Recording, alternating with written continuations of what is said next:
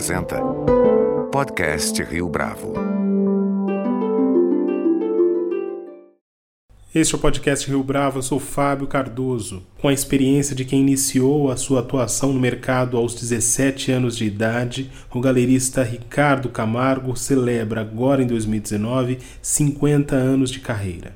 Ao longo desse período, ele teve a oportunidade não apenas de se tornar reconhecido nesse meio, como também pôde conviver com artistas de primeira grandeza no contexto nacional. Neste episódio do podcast Rio Bravo, Ricardo Camargo é nosso convidado e resgata essa trajetória, além de apresentar uma visão crítica do mercado de arte contemporânea. Ricardo Camargo, é um prazer tê-lo aqui conosco no podcast Rio Bravo. Muito obrigado pela sua participação. Eu que agradeço. Se eu te pedisse para você voltar no tempo e dizer algumas palavras para o jovem Ricardo Camargo, que ainda começava a trabalhar com obras de arte, qual seria a principal mensagem?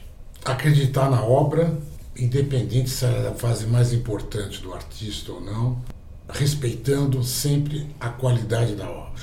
Esse é o recado que eu recebi do professor Pietro Maria Bardi. Acredite na obra, independente se o artista é conhecido ou não é conhecido, não importa. Já que você mencionou o Pietro Bardi, é, gostaria que você contasse um pouco da sua trajetória que envolve esse aprendizado e essas referências. É, eu comecei com meu irmão, Ralph Camargo, que abriu uma galeria na Avenida, na, na Oscar Freire 809, e o meu irmão tinha uma galeria eclética, como aliás é a minha atual. E lá eu tive o prazer de conhecer é, jovens que estavam sendo lançados por ele, como Cláudio Tosi, José Rezende, Fajardo Baravelli, discípulos do Wesley, como de repente o Flávio de Carvalho, que aliás eu conto até nesse catálogo atual, eu tinha começado a trabalhar com o meu irmão, era um assistente, meio office boy, ia fazer cobrança em banco, arrumava a galeria, limpava a galeria, mas aí eu comecei a montar as exposições que o meu irmão me ensinou por temas, tamanho, etc.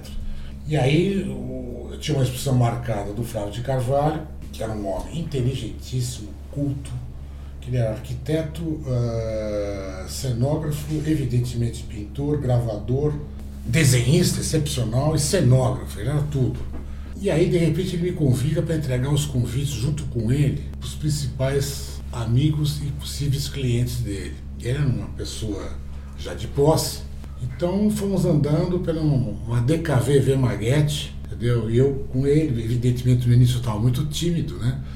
E depois fui me soltando e fui, fui. Essa escola começou, e aí fui vendo uma série de exposições que o meu irmão ia fazendo, e todos os prazeres, e, e que foi o lançamento de São Paulo, e foi indo e cada vez conhecendo mais gente. No Rio tinha o Franco Terra Nova, que foi uma excepcional galeria, a Petit Galerie, o Jamboguite, que tinha a galeria Relevo, que lançou essa geração lá no Rio, Antônio Dias Geshma, e o meu irmão em São Paulo. Foi uma maravilha, foi acontecendo o tempo inteiro coisas. Eu já parei de estudar, não terminei nenhum ginásio, na época era ginásio, hoje é primeiro grau, e entrei de cabeça nisso. Até que um dia o meu irmão me chamou e falou: Olha, eu não quero que você fique a vida inteira como assistente.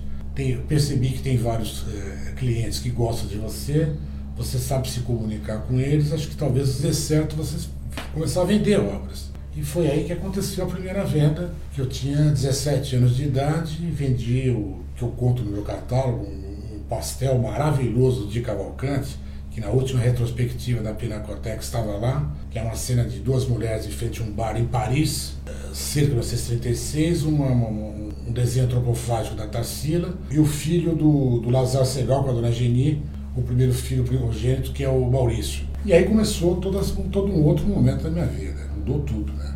Nunca imaginei que eu ia ser trabalhar com arte. Sua trajetória cobre uma gama bastante ampla de artistas e de movimentos artísticos. No que diz respeito à sua atuação, quais são os principais desafios ao lidar com um repertório tão vasto? Em seguida que o meu irmão fechou essa primeira galeria, que é Arte Arte, ele abriu uma galeria chamada Ralph Camargo, na Rocha Azevedo, que foi tudo diferente tinha os modernistas, poucos lá em cima, mas a ideia dele era jogar com arte de vanguarda. Na época, a arte de vanguarda eram os contemporâneos hoje, que era o Vanguardier, lá em Paris, em 68, que foi lançado o movimento da arte de vanguarda. E nos Estados Unidos, a pop art, né? que aliás estiveram aqui em 67 na Bienal, que nós chamamos de Bienal dos Americanos. Aí o desafio aumentou na Ralph Camargo, porque ele ficou só fazendo exposições excepcionais, mas o mundo não é tão diferente. Você vendeu de Cavalcante, é muito importante, mas a hora que vai vender uma lija clara, uma superfície modulada, que é toda preta, com dois filetes retos, branco, você tem que ser bom para vender. Você tem que explicar o, você tem que explicar o quê? Que é o movimento e linha, entendeu? Depois tinha os bichos, era feito de alumínio. E eu vendi, viu? Eu vendi uma parte, meu irmão vendeu outra. Então foi um desafio muito grande da Lígia. Tinha a Mira Schendo também, que agora estourou. Antônio Dias da fase The Tripper, que é um, uns pontinhos. O Gershon voltando de Nova York. O com os métodos de esquema, que hoje qualquer coisa dele é 200 mil dólares, entendeu? Então foi um grande desafio. Agora foi muito bonito, porque aí é, eu tive que usar um pouco da minha inteligência, do visual, para poder passar isso para as pessoas, porque era uma experiência completamente nova dos compradores na época. Era completamente. Os caras estavam no de Cavalcante, Portinari. É, mal conhecia o Volpe. O Volpe estava começando a dar uma decolada. Então foi, foi uma virada muito grande essa. Essa foi uma das, das grandes viradas, entendeu? Eu tive que estudar né? estudar particularmente, né? livros, etc. Coisa, e conviver com eles. Porque aí o que acontece? Você tem que conviver com o artista para tentar entender o que, o que. Por exemplo, a Ligia Clark, ela veio de Paris, fui buscá-la inclusive no, no Galeão, para vir para São Paulo, até convenci ela a assinar as etiquetas do irmão, porque ela não, não assinava. Então, as obras, as superfícies modulares tinha etiqueta do, do irmão, junto com Bienal de Veneza, Tate Modern, que ela já tinha exposto, né? Aí ela me convidou a participar na noite de inauguração, além das superfícies e dos bichos, dos trepantes, que são esculturas, ela fez um espetáculo do qual ela falou, quero que você participa, com elástico, com movimento de mão, uma coisa meio expressão corporal. E aí que você começa a entender a cabeça da pessoa. Você fala, mas como é que você pode. O que, que tem que ver a expressão corporal com uma linha branca num preto, mas você entende, você se aprofunda. Então esse foi um grande desafio. Então, como galerista, o convívio com esses artistas foi fundamental. Fundamental. Eu era mais jovem, né? Eu tenho uma diferença com meu irmão mais velho de 8 anos, é, que naquela época é enorme a diferença, né? hoje não. Então eu saía para jantar com eles, com os artistas, com tudo, eu mais ouvia do que falava.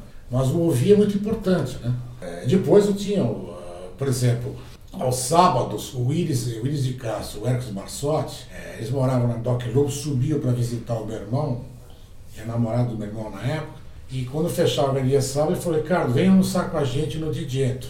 Então imagina almoçar com o Willis de Castro, que era um, uma pessoa inteligentíssima e culta, com Marsotti, é, o que, que eu ouvi, o que, que eu aprendi. É, essa foi a grande lição do início dos anos 70. Né? Comecei a conviver com o Volpe, levava ele para comer, então, acho que era uma outra escola. Então tinha toda essa mistura. É Flávio de Carvalho com Volpe, de repente, Gershman, Lígia Clark, que era mais velha, o Oiticica, o Oiticica eu não conheci pessoalmente. Ele ficou em Nova York, não veio para a exposição. Então isso foi uma coisa muito linda, entendeu? E muito importante. Esses 50 anos da minha primeira venda, com 17 anos, é uma coisa que eu ia, eu ia simplesmente fazer um, um catálogo da exposição que eu fiz e ia fazer essa comemoração para mim mesmo. Aí meu irmão me corrigiu e falou, não, você tem que fazer, falou, conta a tua história, pô. Conta a tua história, pô. Bacana que você falou do Flávio de Carvalho, falou disso, falou daquilo. Conta a tua história. Tem pessoas que não sabem a tua história. Então, o quanto essa exposição representa o seu trabalho olhando em retrospectiva? Você sabe que eu fiquei três dias trancado em casa, justamente no meu aniversário, eu sou libriano, dia 6, que caiu no domingo, quando meu irmão falou, você tem que fazer isso, travei. Travei na sexta-feira, sábado, domingo fui saco com a minha filha, na segunda eu fiquei travado, na terça eu comecei a soltar. Demorei 22 dias para fazer esse pequeno resumo, escolher fotos, matérias. Aí eu vi quanta coisa que eu tinha feito e não tinha me dado conta. E mexeu muito com ele. E percebi que quem tivesse o trabalho de ler ou até mesmo folhear, que eu fiz um trabalho emocional. Eu peguei a pessoa pelo coração, não tenho nenhuma dúvida disso. As pessoas que vieram até agora, ou me ligaram, ou não vieram, ou mandaram mensagem, e-mails, aqui tem alguns, aqui tem vários e-mails, entendeu? Então, aí eu vi o que eu tinha feito no passado, que eu conto no presente, e fiquei orgulhoso.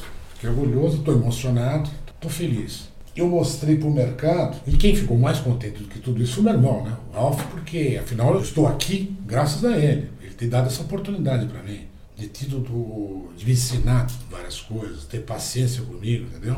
Então acho que isso foi, isso foi fundamental. Né? Como galerista, você também deve ter as suas preferências pessoais. Um olhar tão experimentado que faz com que determinados artistas mereçam mais a sua atenção.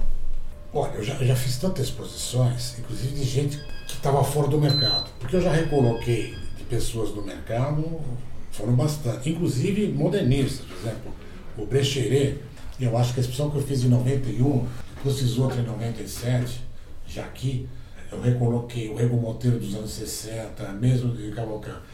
E outros artistas, o Tosi mesmo, Cláudio Tosi, que meu irmão lançou na Arte Arte, que é um artista que nós respeitamos muito.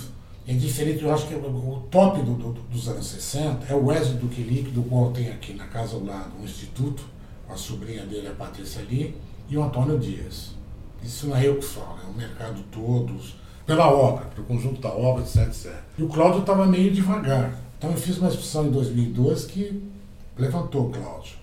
Em, em 2000 eu tinha feito o Gershman, estava devagar, fiz aqui uma, uma, trajetória de 1965 até 2000. Eu fiz ele pintar duas obras em 2000 para ver que a coisa vem. Então, eu sempre gostei desses artistas. E fiz de outros artistas que eu não tinha uma relação como eu tinha com o Guedes e com o Claudio Tosi, que eu ajudei, como o Kleber Machado, por exemplo, um escultor, Miguel dos Santos, que é um, um ceramista, pernambucano que mora na João Pessoa, um discípulo do Brenan, mas acho que tem uma linha muito legal. Fiz Paulo Lender, que é um mineiro, fiz três vezes, uma lá no Zé Duarte, duas aqui. É óbvio. Agora, as poucas vezes que eu fiz exposição que eu não tinha uma relação pessoal com o artista, não deu muito certo. Quando tem uma relação com o artista, que eu me identifico com o artista, mesmo que, mesmo que eu fiquei, eh, me apresentei agora para fazer uma exposição, mas houve uma identificação, a, a, coisa cresce muito.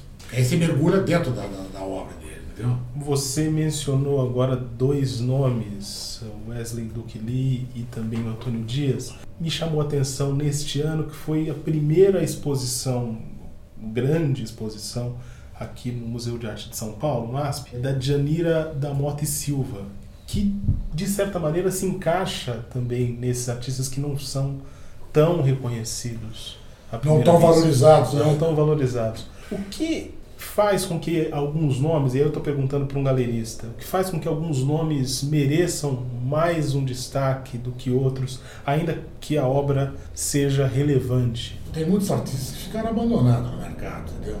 O Zé Antônio da Silva, que eu fiz em 76 e, e fiz em 2001, é um artista, o Bart, na opinião dele, era o artista mais autêntico brasileiro, na opinião do professor. Entendeu? Eu acho o Zé Antônio o máximo, entendeu?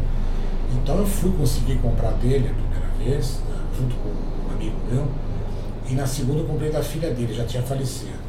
Eu até artistas que eu gostaria de ter feito exposição e não fiz porque eu não consegui o tempo. Eu, eu, a minha equipe é mínima, entendeu? Então depende tudo de mim. Então eu, tenho, eu tinha que viajar mais. Por exemplo, a Wanda Pimentel, que é uma artista importante dos anos 60, entendeu? Ela, parece que ela está viva ainda queria fazer a lição dela, mas ainda não, não fui. Agora começou a subir a obra dela, até pouco tempo atrás não tinha. Então tem alguns artistas, mesmo dos anos 60, que ainda não foram colocados no seu devido lugar, entendeu? Em 70, 80, etc. Falta tempo para mim. Principalmente a partir de 2015, quando eu fiz o pré-lançamento do, do Instituto Wesley na, na SP Art, inaugurei aqui dezembro, aí, aí ficou mais curto ainda o meu tempo. Então, tem muita gente que, que ainda precisava ser revista. A de Janira, por exemplo, foi falta de obra. Se eu tenho 30 obras, 20 obras eu faço a exposição dela. Entendeu? Por exemplo, de Prete. Tem gente que gosta de não. Eu fiz uma exposição dele maravilhosa aqui em 98 e fiz uma sala especial aqui em 2001, que ele que deu a ideia de fazer a Bienal de São Paulo. Ele é italiano, entendeu? Ele ofereceu para o Bardo, o Bardo ficou pensando, foi para o Titilo, o Titilo pegou a coisa e fez. Que, pô, a história da Bienal de São Paulo é maravilhosa. Acho que as últimas bienais eu nem fui. É tão ruim que eu nem fui, na minha opinião, né? Achei tão fraca que eu nem fui. Tem a Bienal do Vazio, pô, pelo amor de Deus. Eu, na época que eu comecei nas Bienais, quem abria a Bienal era o presidente da República. Depois o ministro da, da Cultura. Era um acontecimento. Não leva acontecimento nenhum. Tem que abrir para as escolas? Claro que tem que abrir, mas tem que fazer um acontecimento, pô. É uma coisa quantos anos da Bienal? Desde 51, que é o mesmo ano que eu nasci. Pô. Então, está um pouco perdida a coisa. Tem muito, deram muita força para a arte contemporânea, estão abandonando os modernistas. Tem muitos galeristas que falaram, ah, modernista não vende mais. Só nessa exposição já vendi umas 15 obras de modernista. Então depende da obra, depende de quem, como se apresenta. Uma coisa é você vender, outra coisa é o cara comprar. Você chegar aqui, Ricardo, qual o preço desse bandeira? Eu falo X. Você fala, é legal, dá para você fazer Y? Eu falo, legal, faço. Eu não vendi para você, você comprou. Agora, pegar uma escultura como eu peguei em fevereiro, da exposição passada, o mármore do Brecheret, um Cristo com trancinha, que o bronze, o Mário de Andrade que encomendou para o Brecheret, em 19. Esse bronze foi apresentado na semana de 22. Depois ele fez o mar. Esse mar veio para mim em consignação da família dos Mesquitas. Tinha uma pessoa de Cascavel que queria ver esse trabalho. Depois eu peguei o carro, fui com o Silvio, meu assistente, fomos para lá e vendi obra. Isso é venda. Eu peguei, ia chegar lá, o cara falou, olha, bonita a peça, mas não vou comprar, não quero obra. E o mercado ficou muito, as pessoas comprarem, não as, o galerista vender, o marchand vender. É diferente vender do que o cara comprar. Então vem, hoje está na moda Beatriz Milhazes. Eu nunca vendi, não gosto do trabalho, respeito ela, tudo, mas nunca vendi nada dela, não tenho interesse nela. Você não precisa vender a obra dela, tem cara para comprar. Aí é fácil. Quero ver vender Lija Clark quando eu vendi com o meu irmão. Hoje, ah, eu quero vender uma Lija Clark. Não, as pessoas compram Lija Clark. Porque Lija Clark ficou internacional. Aí é fácil, meu. Entendeu? Eu quero ver vender. Artistas contemporâneos hoje são mais comercializáveis do que a coisa de 20, 30 anos, pensando também na sua experiência? Totalmente. O mercado o mercado está muito marketing. Entendeu? Não estou dizendo que não tem artistas de qualidade, claro que tem, mas o mercado, com essa invasão de feiras internacionais, o mercado ficou globalizado e facilitou de certa forma. O que acontece é que, que determinados artistas, eu tenho uma pessoa que eu conheço, não posso citar nome, que ela tem, ela gosta de modernismo. De repente ela achou que tinha que comprar essas coisas, os azulejos da Adriana Varejão. Ela comprou. Ela comprou porque está tá na moda. Eu acho que a obra tem que ser como o Bardo falava. A obra tem que falar por si própria e você tem que transmitir isso para a pessoa. Depende de fase. Tem obras aqui nessa exposição que não é, que é um, não é um, o top do, do, do, artista. O Bandeira, por exemplo, todo mundo quer fundo azul porque é mais bonito, que não sei o quê. O de Cavalcante, que é dos anos 30, que tem aquelas mulatas, não sei o quê. O outro, não, a obra é obra. Pô. Não é boa, não é boa. Entendeu? Mas eu vendi esse Pisa, que é uma, uma, gravura em metal. O presidente do MASP, que é meu cliente, meu amigo, e Tomates, falou: Eu nunca vi uma coisa tão. uma coisa de 10 mil reais. Mas olha que beleza que é. Aí que isso que é legal, entendeu? O cara saber que, que essa gravura em metal é, é muito melhor do que outras. É isso que você tem que passar. Então o mercado de arte contemporânea invadiu mesmo. Muita gente saiu do modernista e foi para a arte contemporânea. Agora vamos ver o que vai dar isso aí. Com a proximidade do centenário da semana de 22, é possível que os modernistas entrem novamente na moda, eu estou colocando entrem novamente na moda aqui entre aspas, e se tornem atraentes de novo para o público que consome arte nesse nível? Bom, como nós estamos falando, o mercado ficou contemporâneo. Esse rapaz que acabou de fazer 37 anos, ele está comprando modernista, ele não quer arte contemporânea. E ele gosta de coisa forte. Você veja um, um Cristo do Brecheret, depois o Gomide, que ele adquiriu. Então, não sei se você lembra, em 2008, o mercado americano também estava só arte contemporânea. Quando, quando explodiu o negócio do Lehman, uh, Lehman Brothers, o que aconteceu? O que, que o Lehman Brothers tinha? Os modernistas mundiais. Aí, isso ajudou muito eles, né? Porque compraram, sei lá, 2 Y vale 50 Y mais. E aí o que aconteceu?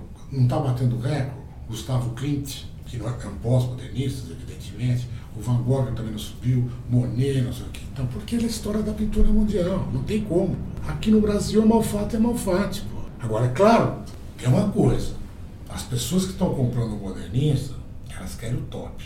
Não precisa ser da melhor fase, mas quer top. Qualidade. Isso, isso, isso sim. Ninguém quer essa de Cavalcante mediano. Isso é fato. Então, vender um quadro mediano está mais, muito mais difícil. As pessoas estão muito mais ligadas do que, do, do que tem qualidade mesmo. Para mim, na minha opinião pessoal, o modernismo não saiu de moda, não foi abandonado. É, um massacre da arte contemporânea que está fazendo as pessoas acharem que já era modernismo. Tanto é que aqui na minha galeria, se você entrou, você já deu uma olhada, tem muito mais modernista do que. Não tem nada contemporâneo aqui. Contemporâneo não tem nada. Tem da geração 60, tem Antônio Dias, tem Wesley, tem Tosi, uh, Geschman, acho que só, Baravelli, Fajardo, e da geração mais para cá o Cássio Michalani. Só. O resto é tudo 60 para trás, 50 para trás. Eu estou vendendo. Então eu acredito que o modernismo não saiu de moda. É que só divulga a arte contemporânea. É possível encontrar obras de qualidade desses artistas ainda para serem comercializadas, mesmo com essa procura por nomes do modernismo tendo esse crescimento de novo? É raro, porque as grandes obras estão tudo em coleções. Várias coleções e, outros museus. Mas você veja que eu consegui pensar algumas coisas. Eu não peguei o Segal da fase mais importante, que é 13, 16, 17, mas é, peguei um de 50 e pouco, porque é difícil conseguir um Segal dessa fase. Tem um aí que de repente pode ser 500, mas não entrou. É, em compensação, eu tinha uma Malfatti, que é a capa do catálogo, que é aquela fase do, do, das figuras retorcidas. Tanto é que eu coloquei na capa, que é o 115 16 Estados Unidos. Entendeu? Antes de começar a exposição. Como é possível fazer para garimpar as coleções? E a gente está falando aqui de um galerista que se especializou nisso. É complicado. Aí a minha história ajuda. Quando eu comecei atrás de mercadoria para exposição, eu falei, olha, eu fui fazer uma eu não tinha ideia que eu ia fazer esse catálogo. A ideia do catálogo, como eu te falei, surgiu no fim de setembro. Eu já estava com todas as obras aqui. Mas eu falei, olha, eu vou fazer uma exposição, mercado de arte, eu já sei, é obra capital. E uma homenagem aos meus 50 anos da minha primeira venda. E uma das pessoas que me emprestaram obras, destaco de Cavalcante que eu vendi, que é da primeira venda. Mas não é, já não é para quem eu vendi, que já faleceu. Isso ajudou muito. Tanto que essa mesma pessoa, quando chegou, eu tive com ele em agosto, o casal, né? Quando chegou no meio de outubro, ele falou: escuta, Ricardo, cadê a exposição? Eu falei: calma, você vai ver que porque aí já está rolando a ideia de fazer já um, uma trajetória minha. Quando ele recebeu o catálogo, o casal, agora entendi, falei, estou valorizando as obras que me deu. Você preparar uma exposição com essas coisas pensadas, colocando isso, você consegue, mas está cada vez mais difícil. Tanto é que hoje o mercado de arte que eu fiz, eu fiz ano passado o mercado de arte só com o catálogo online, porque ano passado foi difícil. Foi um dos anos mais difíceis para o mercado nosso. É, eu fiz catálogo online. E tinha esse brecheiro, tinha, mas tinha uma Malfato 111 da Alemanha, mas não dá para comparar com essa. Essa aqui está muito mais forte. O gancho que eu usei dos 50 anos me ajudou muito. Agora com esse catálogo, não tenho a menor dúvida. Acredito que se eu fizer mais alguma coisa o ano que vem, que eu for pedir para algum desses colecionadores, eu vou encontrar um pouco mais de facilidade. Ricardo Gomide, foi um prazer tê-lo aqui conosco no podcast Rio Bravo. Muito obrigado pela sua entrevista. Eu que agradeço a oportunidade e muito obrigado por ter vindo aqui. Este foi mais um podcast Rio Bravo. A nossa lista completa de entrevistas está disponível no Deezer, Google Podcasts, no iTunes, no SoundCloud e no Spotify. Você pode comentar essa entrevista no nosso perfil do Twitter, arroba podcast Rio Bravo, e também no Facebook da Rio Bravo.